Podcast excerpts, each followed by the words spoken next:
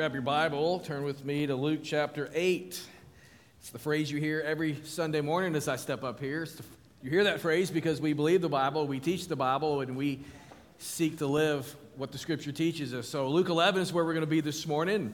As you're finding your place there, a couple, uh, over the last couple of weeks, I have observed a few different car crashes at the corner of Jude's Ferry and 60. You probably do the same thing. If you live here in Powhatan, you know that's a fairly dangerous intersection. It's not uncommon to see uh, a car accident there. And so, on both of those occasions, or all of those occasions, when I was headed uh, over to the high school, I was doing that to, uh, to pick up my oldest daughter from lacrosse practice. And so, me and all the other parents are trying to get into the turning lane there to uh, turn off 60 into Jude's Ferry to get to the high school. And so, everything's backed up because of these accidents. And in each of those occasions, I'm sitting there in traffic and I'm thinking, man, I wonder if it'd be faster to hit one of these other options, maybe go on down, turn back and come around, or maybe I need to turn around, go all the way uh, over to Red Lane and back around. And so I'm trying to think through the scenario of what's going to get me to the high school the quickest because I got to get there, I got to pick her up, and then I got to get home and whatever else we got going on the rest of the evening. So thinking through that, like you probably did if you're sitting at the intersection when there's a car accident. The good thing is, is if you're in that situation, there are options to get to the high school or to get down Jude's Ferry Road. You know, when you think about the Christian faith, many people, their objections to the gospel is that of its narrowness. The fact that there are only one option. It's Jesus plus nothing, right? It's Jesus only. And so when they think about the gospel, and maybe you're sharing it with them, that is their objections. But the reason we present to them the fact that Jesus is the only option when it comes to salvation is because Jesus presented it that way. John 14, 6, Jesus says this I am the way and the truth and the life. No one comes to the Father but through me. See, there's an exclusiveness to the gospel, and that exclusivity comes through and to Jesus Christ. Here in the statement that I've just mentioned, that Jesus is plainly spelling out the narrowness of the gospel message. The fact that it is exclusively found in and through him. There are no other paths, there are no other options. And so people hear that, and their objection is you're telling me that the billions of people across the globe who do not believe the way you believe, that they're headed to a devil's hell? That, that, that they have no other option? The fact that they've never believed on Jesus?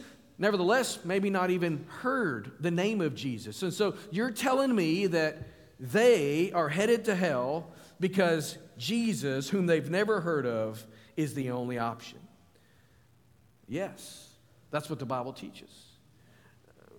That flies into the face of what we hear in culture today because many people believe that all roads lead to God.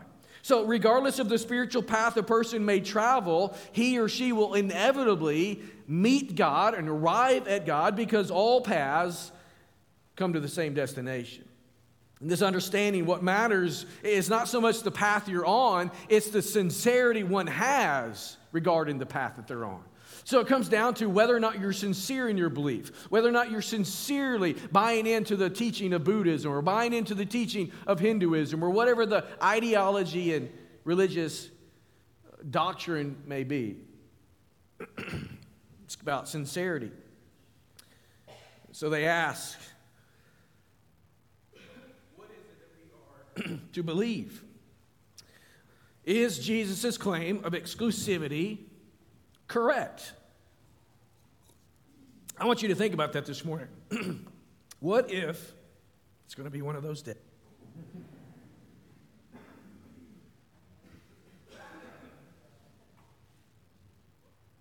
Just talked for an hour and 20 minutes, had no issue. Sang for 30 minutes, had no issue.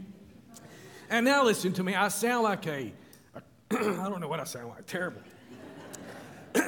Tim, if you could help me out, that would help me very greatly.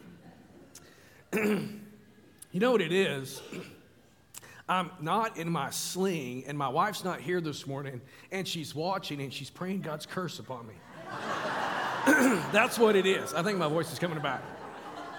But I'm thinking, I don't want to be just bound by that encumbering piece of work over there, so I'm going to try it. And here I can't even speak. You're a good brother. All that is to keep me humble. Uh, and maybe it's just a curse as well. So, so people wrestle with this exclusive claim when it comes to the gospel. What I want you to wrestle with this morning is what if it's correct? What if what Jesus says when he says, No one comes to the Father except through me, what if that is correct? If it is correct, we need to do something with it, right? Are there other exclusive options? In other words, is, are there other realms where there's only one option? Absolutely. Sometimes you can't get through a sermon without drinking some water. There's only one option there. My family and I live in the Mill Quarter area. If you're from Powhatan, you know where that's at, more than likely. If you're going to go to my house, if you're going to go to Steve and Jan's house, or if you're going to go to the golf course back there, you've got one option.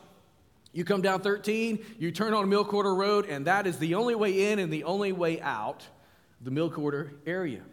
Uh, you say, Well, I don't like that. I don't want to come down Mill Quarter Road, and so I'm going to find another way in. Well, you may sincerely believe that the, you can find another way in, but you're not going to do it going down a regular road and not trespassing upon someone else's property. There's one way in and one way out. Doesn't matter what you sincerely believe. Doesn't matter what you sincerely try to bring to fruition, because in Mill Quarter, there is one road in and there is one road out. There are no other options. As we move into this next passage in Luke chapter 11, the gospel writer here is presenting to us a simple and yet profound call to choose a side uh, to choose a side, that there is no middle ground. And so, what we're going to discover this morning is that neutrality, if we want to just kind of go down the middle and be neutral, whether or not we're going to go to either side is debated, but we're just going to be neutral. That is self deceiving, and it is a dangerous place to be. So, if you look with me, Luke chapter 11, let's begin reading in verse 14 goodness gracious. Luke says this Now, Jesus, he was casting out a demon that was mute. When the demon had gone out, the mute man spoke, and the people marveled. Some of them said, He cast out demons by Beelzebul, the prince of demons, while others, to test him, kept seeking from him a sign from heaven. But he, knowing their thoughts, said to them, Every kingdom divided against itself is laid waste, and a divided household falls. And if Satan also is divided against itself, how will his kingdom stand? For you say that I cast out demons by Beelzebul. And if I cast out demons by Beelzebul, by whom do your sons cast them out? Therefore, they will be your judges. But if it is by the finger of God that I cast out demons, then the kingdom of God has come upon you. When a strong man, fully armed, guards his own palace, his goods are safe. But when one stronger than he attacks him and overcomes him, he takes away his armor in which he trusted and divides his spoil. Whoever is not with me is against me, and whoever does not gather with me scatters. When the unclean spirit has gone out of a person, it passes through waterless places seeking rest. And finding none, it says, I will return to my house from which I came. And when it comes, it finds the house swept and put in order. Then it goes and brings seven other spirits more evil than itself, and they enter and dwell there, and the last state of that person is worse than the first. There's a lot of things that we could look at this morning in this passage. Obviously, it's dealing with demon possession, and we're going to talk about that. But the thrust of this text deals with the idea of choosing a side. Look there in verse 14, we see that it opens with Jesus casting out a demon. Now, in, in, many ways, as we read this, we see that this is a very similar setting to all the other uh, exorcisms that have taken place this up to this point in this gospel. In fact, this has been a major theme in the first 10 plus chapters of Luke's gospel. We've seen Jesus cast demons out multiple times over these chapters.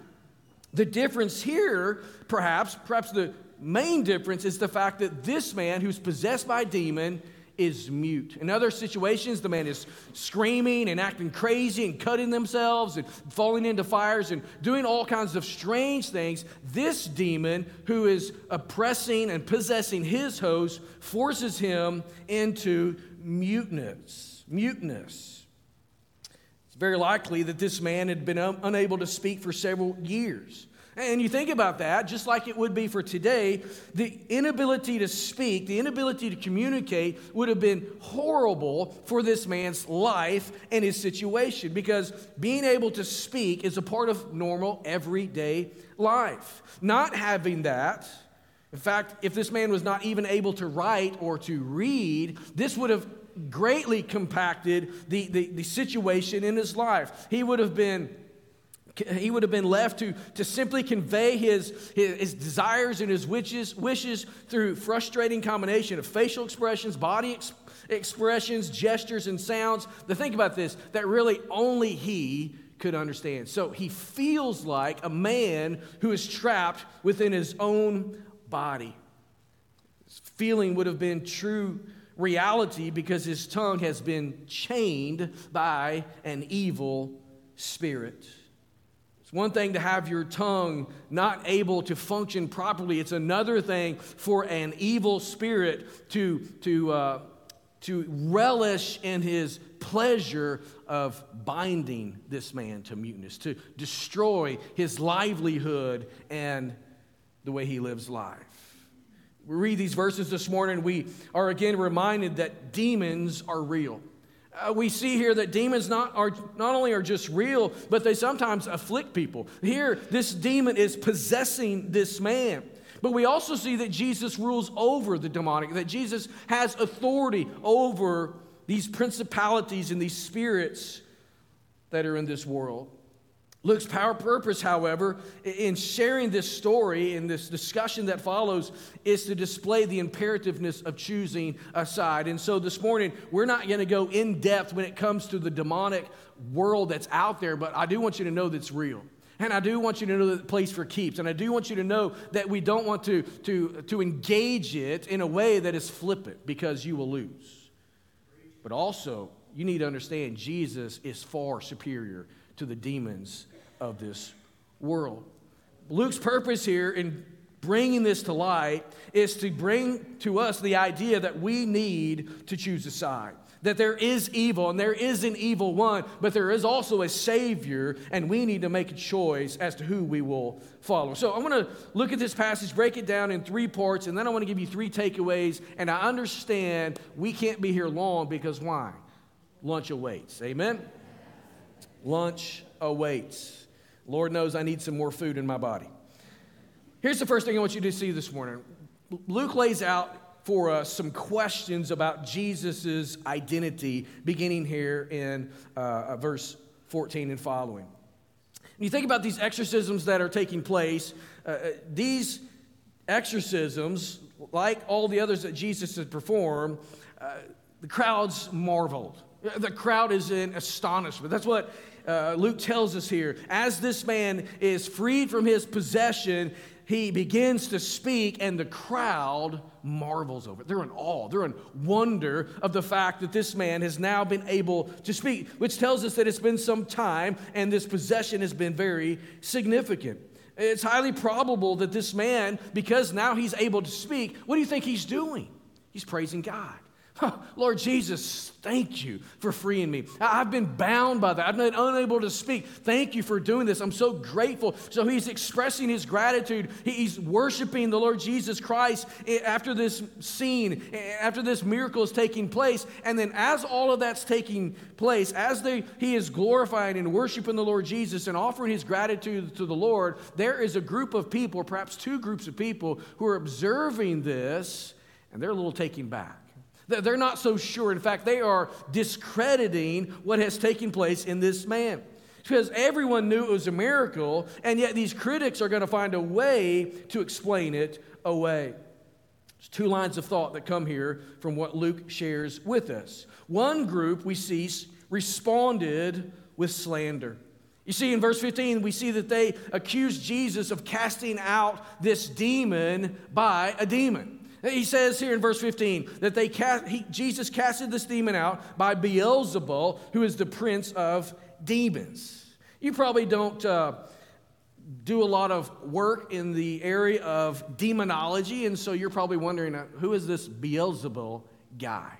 Well, in the days of Jesus, when uh, this ministry is taking place, the term or the name Beelzebul was an alternative name for Satan himself. In the Hebrew culture, if you said Beelzebul, they understood, Hebrew to Hebrew, that you were referring to Satan or Satan himself. We go back and we study other uh, texts like the Ugaritic text, and, and the name Beelzebul meant Baal or Baal the prince. We, we move into the Old Testament, 2 Kings chapter 1, for instance, and that, that term Beelzebul is changed a deliberate distortion into Baal Zebub, which means the Lord of flies, and it's done so to deprecate this pagan god. It's to, to put some emphasis there to, to show that Baal or Baal, Baal is no God at all. In fact, he's nothing more than the Lord of flies. The, the Septuagint, the Greek translation of the Old Testament, takes it a step further and calls him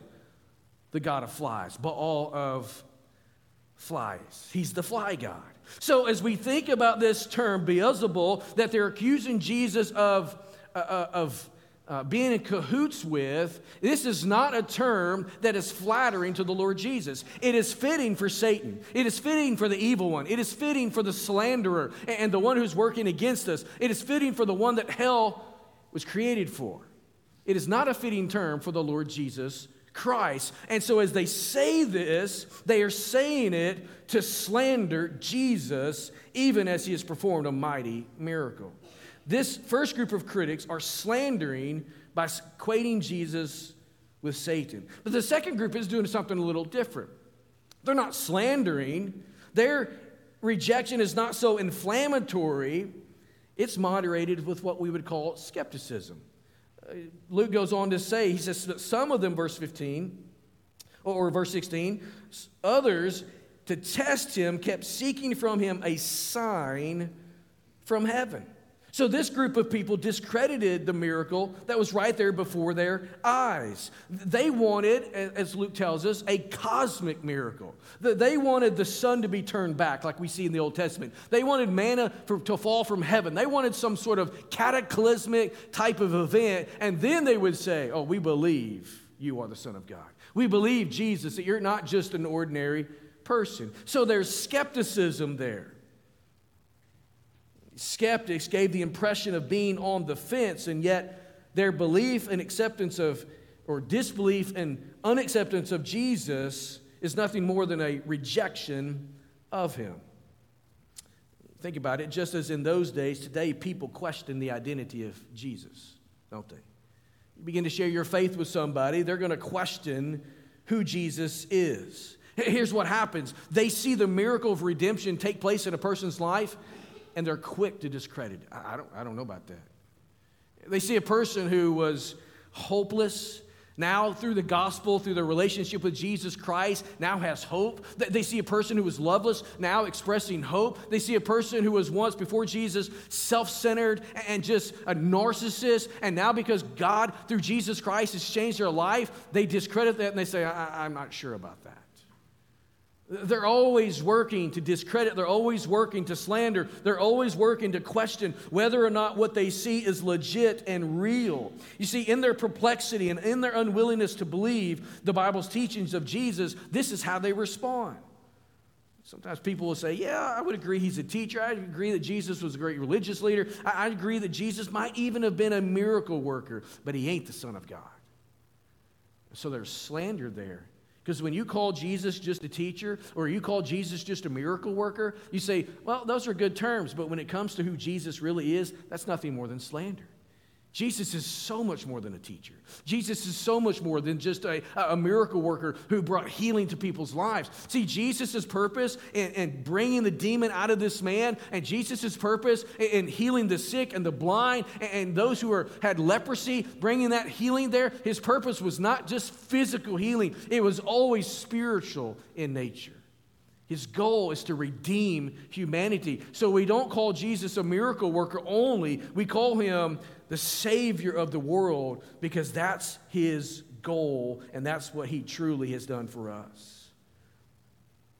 Today, regardless of how a person rejects the identity of Jesus, we discern from these verses here that we need to choose a side, preferably the side that believes what Jesus says of himself. Leads us to a second thing. We see questions about his identity. Secondly, answers for Jesus' critics is presented. The people's rejection of Christ obviously is insulting, it's outrageous. Here, here's what's going on they're looking at a situation, it's black, and they're calling it white. Or it's white and they're calling it black. Whatever the situation was, they're saying, no, that, that can't be the reality. That, that man really wasn't demon possessed. That man really wasn't that bad. It's all a facade, it's all a show. Humanly speaking, experiencing this, hearing this rejection, hearing the slander, hearing the question and the skepticism, would you fault Jesus in the face of all of this if he would have just turned around and walked away? We would not fault him for that. Why? Because when you're dealing with fools, it's hard to make a good argument. Jesus could have easily walked away and just not even spoke to them. Many times he does that in Scripture. He doesn't say anything, he doesn't respond, he just moves on. But what does Jesus do here? He steps toward them. Why would he do that? I believe it's because the heart of Jesus is on full display. He understands the spiritual nature of what's going on here. He understands that they're literally on the edge of the abyss, about to step over into their own spiritual death. And so, here in this moment, he's going to speak life to them and he's going to offer them a picture of the gospel. And so, he gives these answers to rebuttal their questions. He does it in two ways. The first rebuttal is that of a divided kingdom. The fact that if it is divided, it cannot stand. That's what he says in verses 17 through 19. In essence, Jesus is making the case that no group will last long if it's fighting itself. You think about the condition we see in America today, I wonder how much longer can we exist as a nation who's so deeply entrenched on various sides? How can we? No. What happens in nations when we are divided is that we begin to implode upon ourselves. We begin to rot from the inside out because of our division. So that's what Jesus is saying here. He's telling us that division is the great implosioner. Consequently, the idea that Jesus casts out Satan by satanic power doesn't even make logical sense. Think about it. Why would Beelzebul fight against Beelzebul? If he's doing that, he's weakening and destroying his own kingdom. Jesus makes this point even more emphatic there in verse 19 when he says, And if I cast out demons by Beelzebul, by whom do your sons cast them out? Obviously, what's at play here is that we have some Jewish exorcists who have been casting out demons from those who are possessed and it's a fact, it's a known reality, it's something that has been happening. And so Jesus is saying, if I've cast out demons by Satan himself, his own power, then what's been happening in your own Jewish brethren who've been doing the same thing. The point here is that no, Satan can't and will not reject himself or seek to divide his own kingdom. Therefore, something else must be at work. Something else must be going on here, which brings us to a second rebuttal. Verses 21 or 20 through 22, Jesus is there pushing back, declaring that the kingdom of God has arrived. He says, But if it is by the finger of God that I cast out demons, then the kingdom of God has come upon you. The phrase the kingdom of God is interesting. Where do we see it? We see it in Exodus chapter 8 when Moses is performing these plagues upon Egypt. And, and many, many, times early on, the uh, Egyptian magicians were able to manipulate, or I shouldn't say manipulate, were able to mimic the, the, the, the curse or the thing that Moses was doing, right? Uh, Moses throws down a, uh, a, rod, it becomes a snake, but uh, their uh, magicians throw down their staffs and they become snakes. But if you've watched the movie The Ten Commandments with Charlton Heston, you know, Moses the snake eats those snakes. See, it's, it's biblical fact, right? And then what happened? But then it gets on into the later plagues, and those magicians weren't able to mimic the same things. And so, uh, what's taking place here is that the magicians in Egypt say to Pharaoh, This is the finger of God. God is at work here. Which means God of Israel is greater than the gods of Egypt. We also see it when Moses goes up onto the mountain and he receives the Ten Commandments and he comes down with these stone tablets. How did he receive these stone tablets? God wrote them with his finger. And so every time we see this phrase, it's a picture of God's activity, God's revelation coming out and advancing in a new way. So Jesus here closes his case for the arrival of the kingdom of God by describing himself as the stronger man who attacks and overwhelms the strong man. The picture here that he presents is, is not so much of a palace as it is a well armed castle. You think about a castle with a courtyard, you think about the, the, the, king or the lord that's over that castle and, and all of the guards and all of the armor and all of the things he has. He sets inside that castle and he feels secure because he has the power and authority to secure his stuff. What does Jesus say? He says, well, he's strong and he's protected until someone stronger comes in. And then that one who is stronger comes in with greater military power, greater expertise, greater ability, and he devastates the strong man who's in his strong tower. And so, what is the picture alluding to? What is this parable, this parabolic picture alluding to? Well, we have Satan, who is the strong man, and he's in his castle, which is this mute man who's demon possessed, and who's the stronger man? It's the Lord Jesus Christ. He comes and he defeats this demon, he defeats the kingdom of hell and he releases the man from his bondage. That's what's going on here. So, Jesus' point in all of this is to say this the kingdom has arrived. Amen. And so you wonder, is what is happening here of God? Absolutely, because there's a miracle taking place. But here's something even more. It's not just that a miracle is taking place, Jesus is displaying and demonstrating that he is the king and he's bringing a kingdom with him. Therefore, you better choose a side. Just as in those days today, Jesus is answering his critics. Stories of the gospel, as well as the greater narrative of the Bible, what do they do for us? They explain that Jesus is, in fact, God the Son. He's not another expression of fallen supernatural power. He's not, a, uh, he's not a, another angel. Here's what we know about Jesus based upon the testimony of Scripture He's not Lucifer's brother, he's not Satan's brother. They're not equals. No, Jesus is far superior. He is God the Son. and He comes with a kingdom. He's not working along with Satan to confuse humanity. He's not a someone who's going to further seal humans' condemnation. No, Jesus is the very personification of the kingdom of God. His work of redemption in the lives of sinful people declare that God's kingdom is here, which brings us to a third part that I want us to see this morning. He offers some warnings about reformation without regeneration. So while many people that day would have sought to slander Jesus, saying, no, no, no, he's not who he says he is, others would have been skeptical because they're not so brash. I, let's just be nice to them this morning. They probably would have been a little pushy against those who were slanderous. Let's not take it that far. Uh, let's not go in that direction.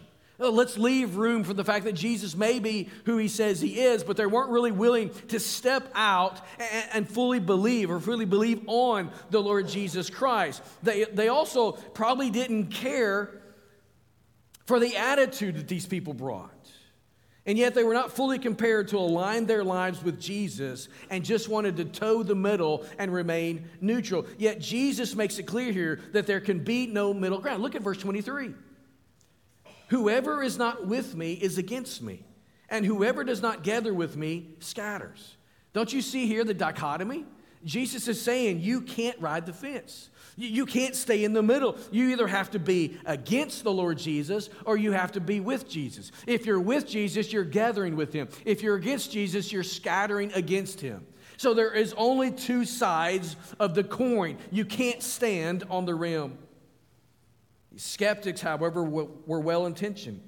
They did want good to overcome evil. They would have wanted every demon possessed person to be freed from spiritual bondage. I mean, think about it. This would be the ministry of those Jewish exorcists.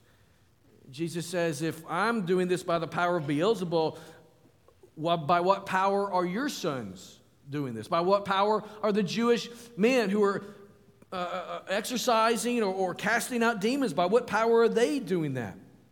So these people would have wanted good things to happen to these people in these bad situations. So we come to these uh, verses in verses 24 through 26, this very parable like phrase here, this parable like passage here. And we see a warning against reformation, being reformed, being changed, uh, finding a new walk of life separate from the life that Jesus Christ brings in to a person. His point is that anyone who purges evil from his or her life but fails to replace it with the life of God and his truth is in serious moral danger.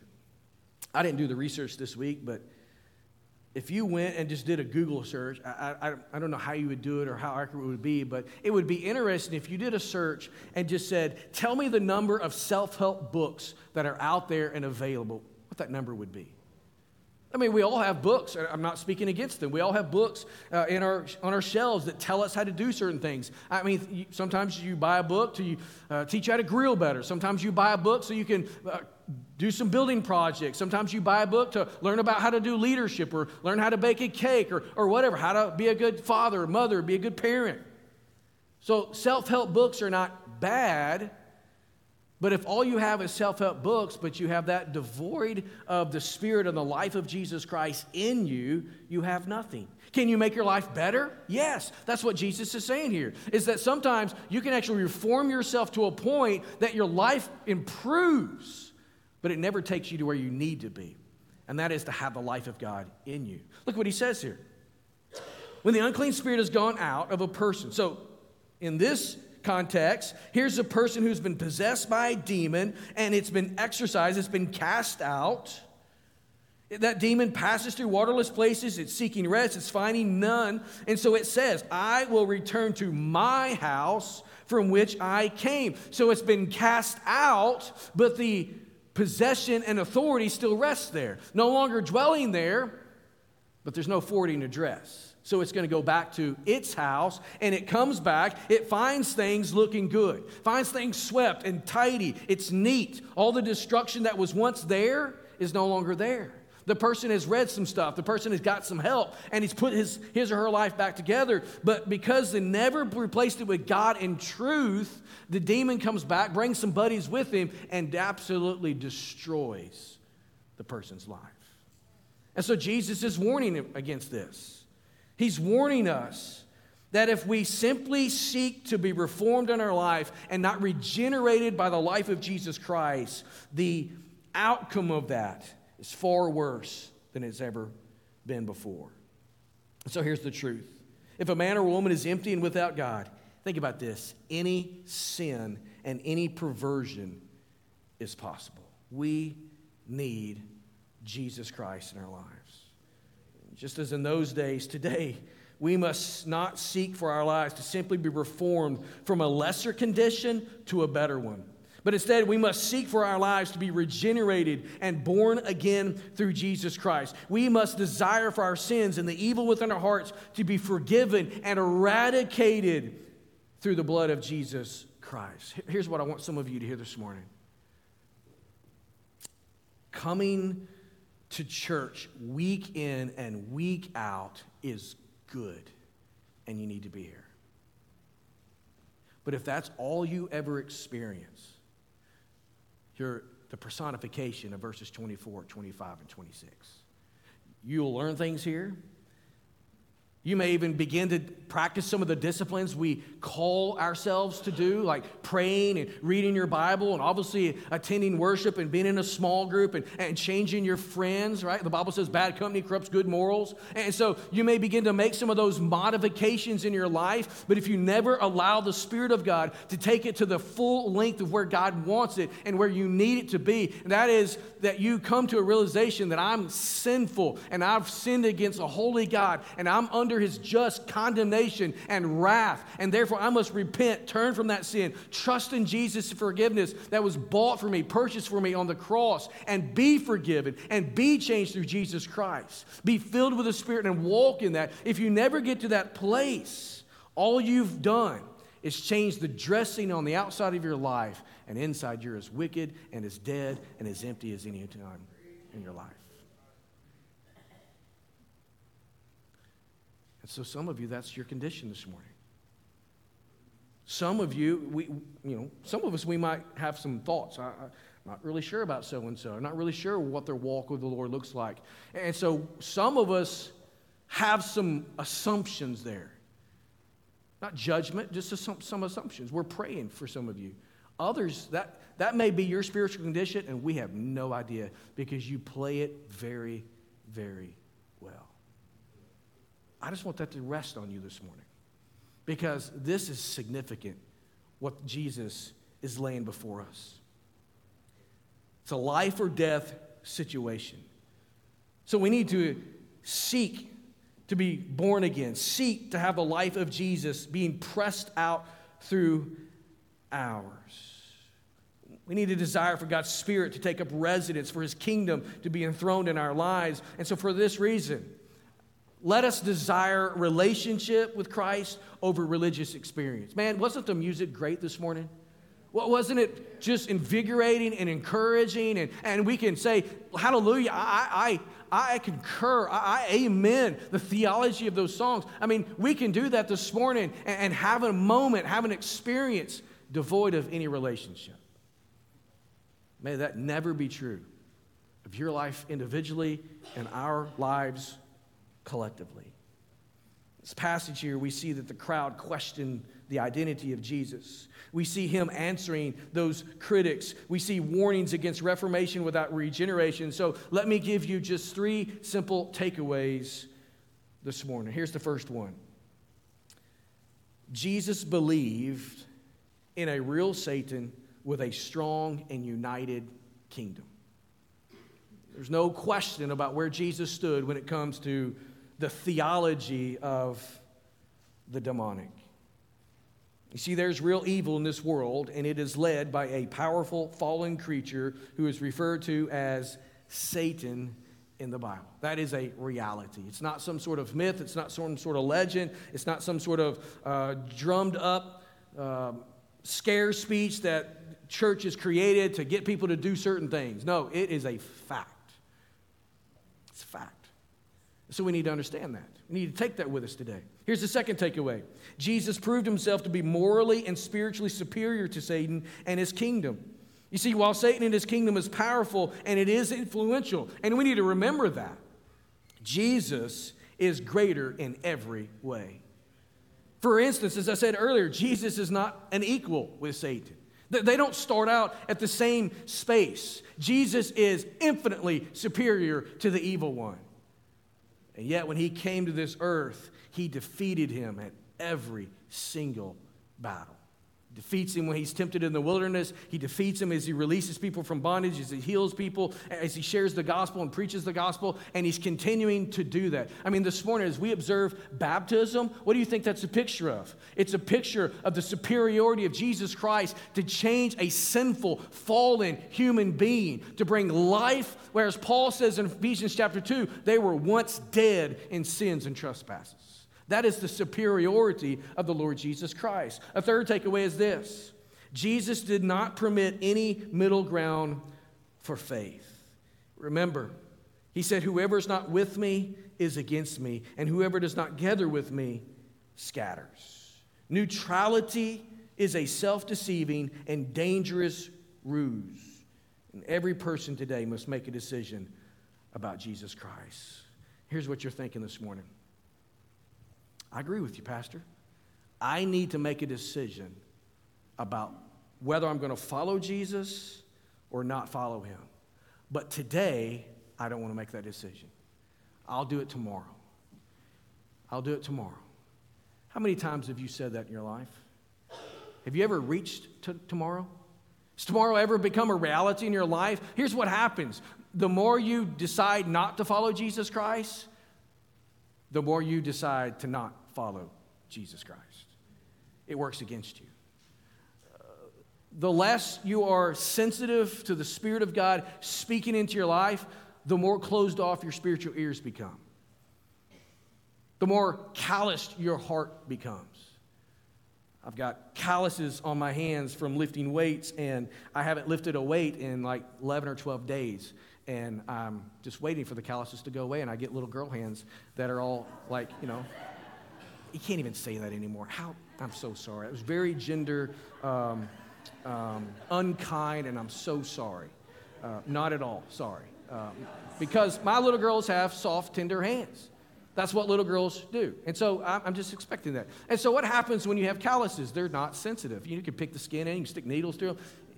That's what happens to us when we say no to the Spirit's movement in our heart. We become calloused and closed off, no longer sensitive to the Lord's activity that He wants to do in us and then through us. This week, if you're driving down Highway 60 and you're trying to go somewhere down Jude's Ferry, maybe the high school or some other place, some of you live down there. You come to that intersection and it's blocked off because there's an accident, which happens quite often. You understand that there's some options for you to get perhaps to where you're going to go. You may have to go down 60 a little bit further. You may have to back up and hit another side road and do a big loop around. It'll be kind of long cut to get to where you want to go, but there are some options. But if you're coming down to my house, or if you're going to play golf at the Mill Quarter Plantation this week, and, and you come to the corner of Mill Quarter Road and, and Highway 13, or Route 13 as it's headed toward the, the, the courthouse area, and there's an accident there, there's no other options. You're going to have to wait. A few years ago, we had uh, some storms, or I, I, don't remember if it was ice or what, but uh, a tree fell over Mill Quarter Road. I think, Zach, you might have went down there and was a part of that um, in a bad way. Um, but uh, you could get out. I mean, the, not only was the electricity off, but I couldn't get out to get anything. So if I needed fuel for the generator, I was done until somebody cleared the way. And so if you come to the corner of Mill Quarter and you find it blocked, what are you going to do? You've got to wait for some way to block or to move the blockage from the intersection. Here's what it means for you spiritually. Every one of us, because we are born sinners, have a nature that is in rebellion against God. There is a blockage on the road that prevents us to getting to God. Right? There's nothing we can do. Even if we try to attempt, even if we try to move the blockage, we actually don't ever move any of it. Our attempts, our vain, selfish, uh, sinful attempts probably adds more to the debris that's there. There's nothing we can do to help our situation. But here's what happens Jesus Christ, God the Son, comes to that wreckage, the wreckage of you and I and our sinful pride and rebellion against Him. And He lays down His life and becomes a bridge by which we can pass over the blockage and get to the life that is found in God our Creator. That's what Jesus does for us. Many in this room listening to us online, you've experienced Jesus' bridge through the cross, and now you have life in him. And some of you today, you've pulled up to the wreckage there, and there's no passage. There's no other options. You can't go around, over, or under. There's no possible way to get around the wreckage except through Jesus Christ. And today, the greatest need in your life is to say yes to him be forgiven of your sins, and have new life in him. I want to read Colossians chapter 2. Paul very succinctly lays out everything that I've just said in three verses. Colossians chapter 2, beginning in verse 13. He says, And you, who were dead in your trespasses and the uncircumcision of your flesh, God made alive together with him, having forgiven us all our trespasses by canceling the record of debt that stood against us with its legal demands. This he set aside, nailing it to the cross. He disarmed the rulers and the authorities and put them to open shame by triumphing over them in him. Remember, Jesus said, I'm the stronger man. I'm the one who comes to the strong man. I'm the one who defeats him and liberates everyone who's under the strong man. Jesus is the stronger man. This morning, have you put, come to faith and trust in him? Have you turned from your sins? Have you experienced new life? If not, today is the day for that. So, would you pray with me this morning? Father, we thank you for this passage. We thank you for the truths that it reveals to us. Father, we thank you for the picture it gives us of salvation, the picture of victory in salvation. Lord, we thank you that it lays out for us two options choose to reject Jesus or choose to receive Jesus. There's no middle ground, there's no third candidate, no write in.